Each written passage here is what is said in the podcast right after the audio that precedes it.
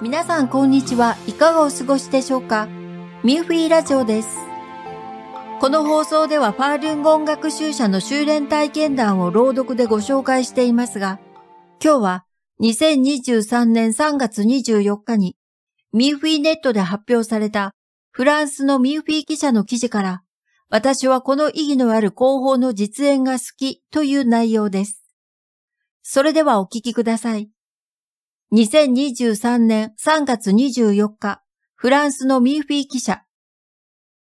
フランス南部のコートダジュールに住むファールンゴン学習者は、2023年2月25日、地中海に近いプロバンスアルプコートダジュール地方のアルプマリティーム県カーニュ・シルメールの市場で、人々にファールンダーファーを紹介しました。その場で連行を習った人は、私はこの意義のある広報の実演が好きですと話しました。市場には健康アドバイスのブースやオーガニック製品など様々な商品があり、学習者もブースを設けていました。一日を通してブースには多くの人が集まり、そのほとんどがファールンゴンを知らない人たちでした。学習者はチラシを人々に配布し、中国共産党による23年間にわたる学習者への残酷な迫害と生体臓器収奪の犯罪を暴露しました。真実を知った多くの人々は迷わず、迫害に反対する学習者を支持する署名に応じました。ファールンダーファーは素晴らしい、真善人は素晴らしいと書かれた小さなハスの花をもらって喜ぶ人や、ファールンダーファーの主張、ジャンファールンを購入する人もいました。ある女性は、広報を学んだ後、学習者に私はこの意義のある連行動作が好きです。私はファールン語についてもっと勉強します。ピンクのハスの花をいただき、ありがとうございました。すでに車に飾っていて、とても気に入っていますと言いました。実際南フランスのコートダジュールに住む学習者は、ファールンゴンと迫害事実を人々に紹介するために、様々な形の活動を企画しています。昨年2022年12月10日の国際人権デーに、学習者は地中海に近いアルプマリティム県のラトゥルビーで、中国国内の学習者への残酷な迫害をテーマとする映画、マサンジャからの手紙の上映会を開催しました。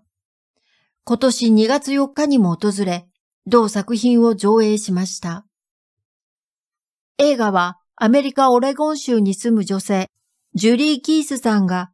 中国製のハロウィンの飾りセットを購入したところから始まります。箱の中には助けを求める手紙が入っていて、英語と中国語で書かれたこの手紙には、学習者を含む両親の囚人たちが拷問を受け、輸出用の製品を作らされる様子が書かれていました。そして、手紙を受け取った人に、この事件を人権団体に暴露するよう求めていました。キースさんはすぐにその緊急性に震撼を受け、手紙を公開しました。CNN、FOX ニュース、ニューヨークタイムズなどの主要メディアはすぐに報道し、この件は世界中から注目を浴びることになりました。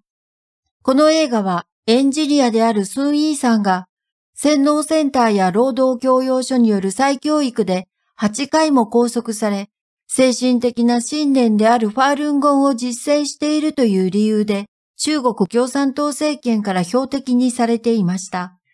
1999年7月以降、中国共産党が中国全土で放った学習者への暴力的迫害とファールンゴンへの中傷、宣伝により、数百万人の学習者が逮捕、投獄、拷問され、その結果、使命が判明しただけでも数千人が死亡しています。ファールンゴンを紹介した翌朝、ラタービーの松林で、学習者たちはファールンゴンの広報の実演も企画し開催しました。映画の上映会に参加した人たちの中にも、一緒にファールンゴンの広報を学んだ人がいました。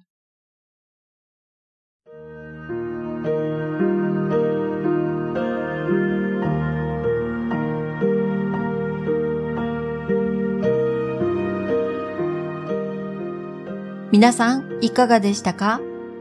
他にも文章を読んでみたい方は、ミンフィーネットのウェブサイト jp.minghui.org